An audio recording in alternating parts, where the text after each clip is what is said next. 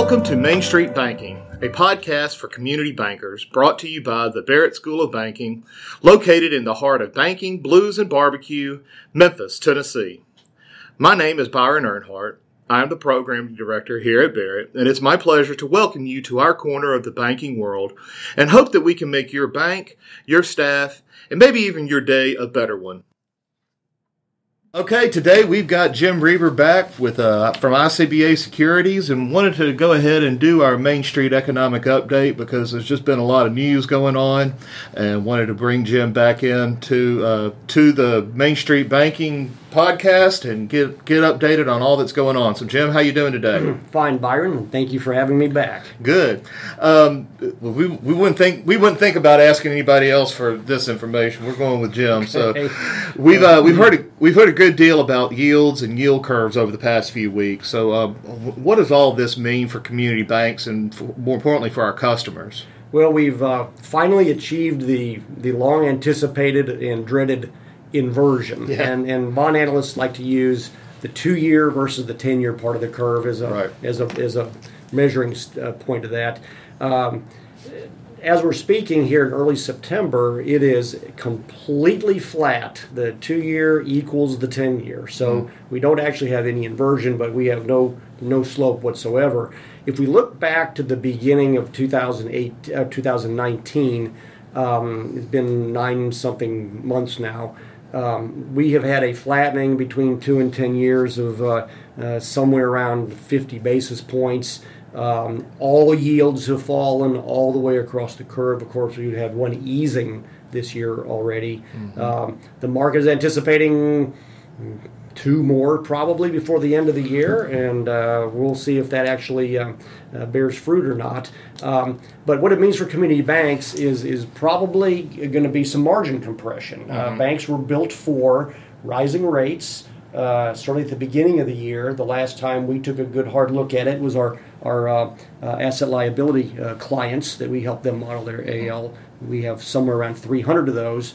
Uh, they were modestly asset sensitive, mm-hmm. meaning positively gapped, meaning they probably are going to see a little bit of margin compression. So uh, uh, this, this this isn't good for for for, for income, uh, but it's not terrible either because they weren't terribly positively gapped. They were just a little bit so. Yeah, I remember the last time you were here, we, we talked about uh, getting them more positive. You know, the, the banks were moving away from that, and that was we were had discussed that. Tell us a little something about uh, negative interest rates. We've heard about them. Um, what are they? Where are we seeing them?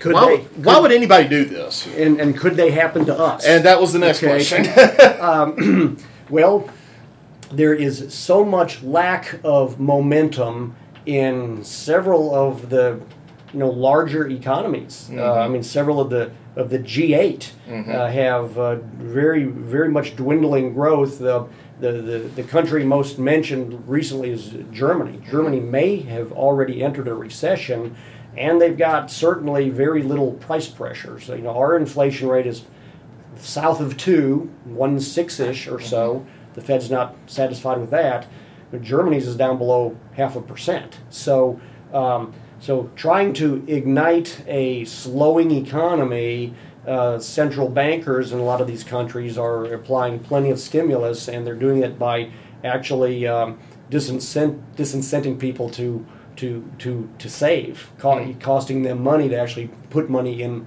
in in savings. Now, why would somebody buy a bond that's got a negative yield? Well, in some cases. Uh, uh, there, there's duration needs. Uh, now I'm speaking now more specifically about um, institutional, probably mm-hmm. non-depositories. Mm-hmm. An example there's an insurance company. Uh, but if you buy a bond that yields negative 20 basis points, and then yields go to negative 30 basis points, guess what? The price of your bond has actually gone up. Mm-hmm. Um, and, and you know, uh, recently Germany's 10 year bond has been yielding minus 70 basis points. So some people need the collateral, some people need the duration in their portfolio, and there is the possibility, as bizarre as it sounds, as perverse as it sounds, that your, your assets can appreciate even if you're buying at negative yields. Uh, the uh, folks, good folks in uh, Republic of Austria, issued a 100-year bond um, in 2017. Um, that bond came; it's got a 2.1 stated coupon to it.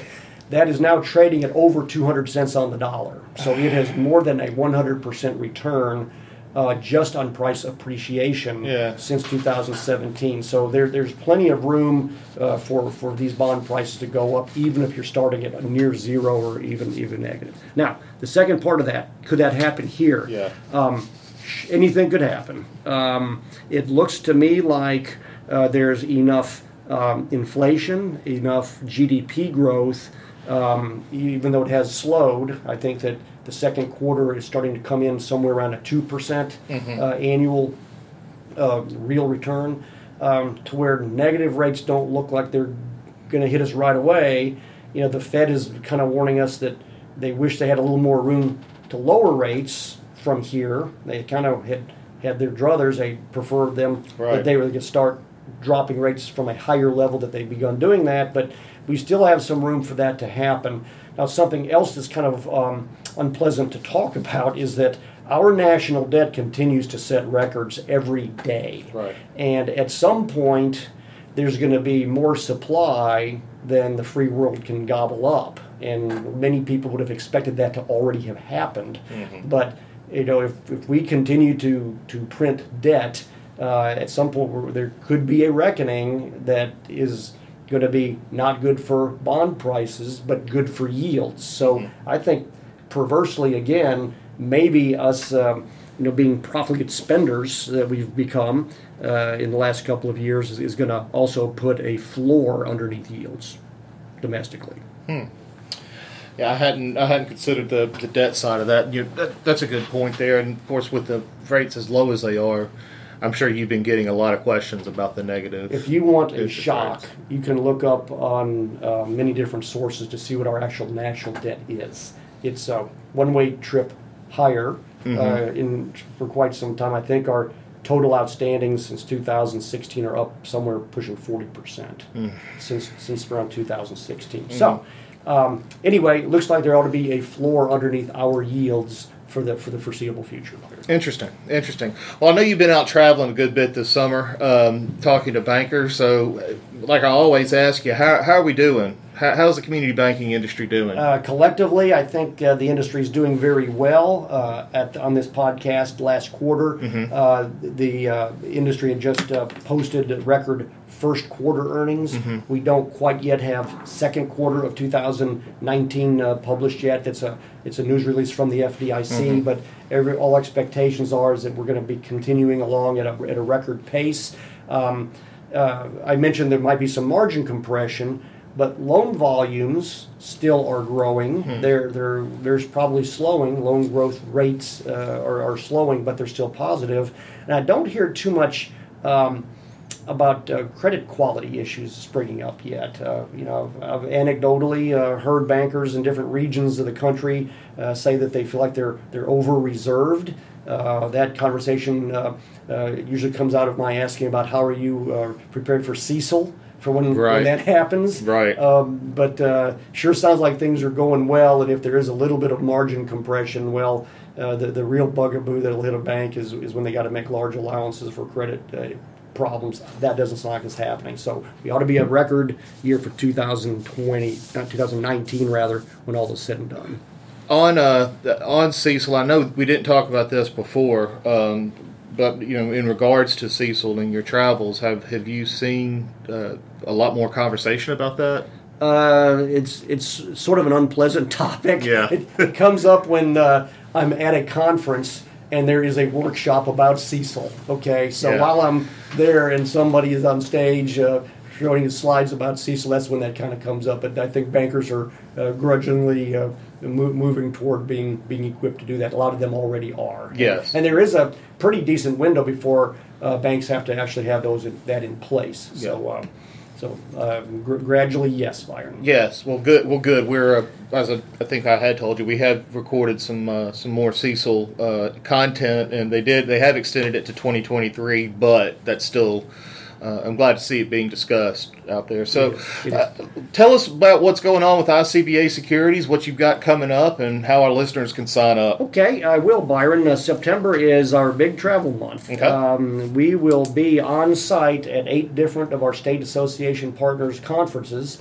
um, and uh, where we will be. Uh, is published on our website, which is icbasecurities.com. Now, we've got two educational events coming up in addition to our appearances at conferences in the very near future. On September 17th, we'll have a webinar as part of our eight part webinar series this year. We call our webinar series Community Banking Matters.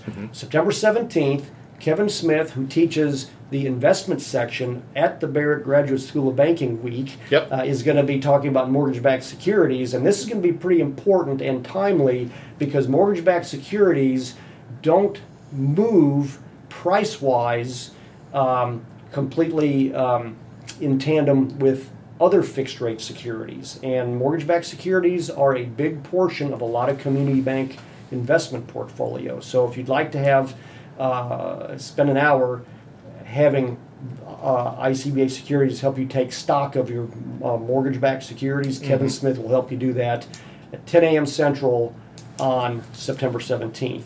The other educational event is our annual bond school, and we do that here in Memphis, Tennessee. We call it the Bond Academy. Um, it is October 21st and 22nd. You would get uh, attendee would get uh, 12 hours of continuing education credits, and uh, we will sell out. We have room for 75 bankers. We don't uh, uh, have them uh, filled up yet, but we will. And this is a beginners class, so Okay. for those who are just taking over the responsibility or will in this near future, this is a beginners class called the Bond Academy. You can view all of the, those sign up materials also on icbasecurities.com. Okay, and we'll have the uh, the ICBA Securities website in, in, in the show notes, where no matter how you're listening to it, and then as well on the Barrett uh, on the Barrett website. So uh, click down below uh, and go over to ICBA Securities. And I, I will say, listing I've as a personal plug, uh, the the webinar series that you all have been doing has been really interesting, and I'm looking forward Right. to I'm looking forward to hearing Kevin on that because it's uh, not only because of what's been happening on the investment portfolio, but you know, as these banks make mortgages and, and turn around and sell them, getting an appetite for your customer, getting an appetite for that market is important to hear to know as well. Right, and uh, I should mention too that uh, our webinar series also offers CPE. Oh, okay. So, so that's a, a freebie one hour continuing education credit if you're so inclined to listen to us live. Good deal. A good deal. Well, Jim, thanks for uh, thanks for coming by here and bringing us up to speed on everything that's going on. Wonderful, always a pleasure. Thanks, thanks, Jim. Well, that's our episode for today. We hope you've enjoyed yourself and learned a little something. If you haven't already, please feel free to subscribe to our podcast and drop us a five star rating. You can follow us at Barrett Banking on Twitter or Barrett School of Banking on Facebook and LinkedIn. And we even have a new community banking road trip playlist on Spotify highlighting your favorite songs about your home state. Check that out and feel free to submit your favorite song about your state to add to the playlist. We have an ever growing slate of classes, seminars, and webinars that are available, and not to mention our industry recognized Graduate School of Banking every May. And we look forward to seeing you at any or all of our events. For more information, check out our website at barrett.ws.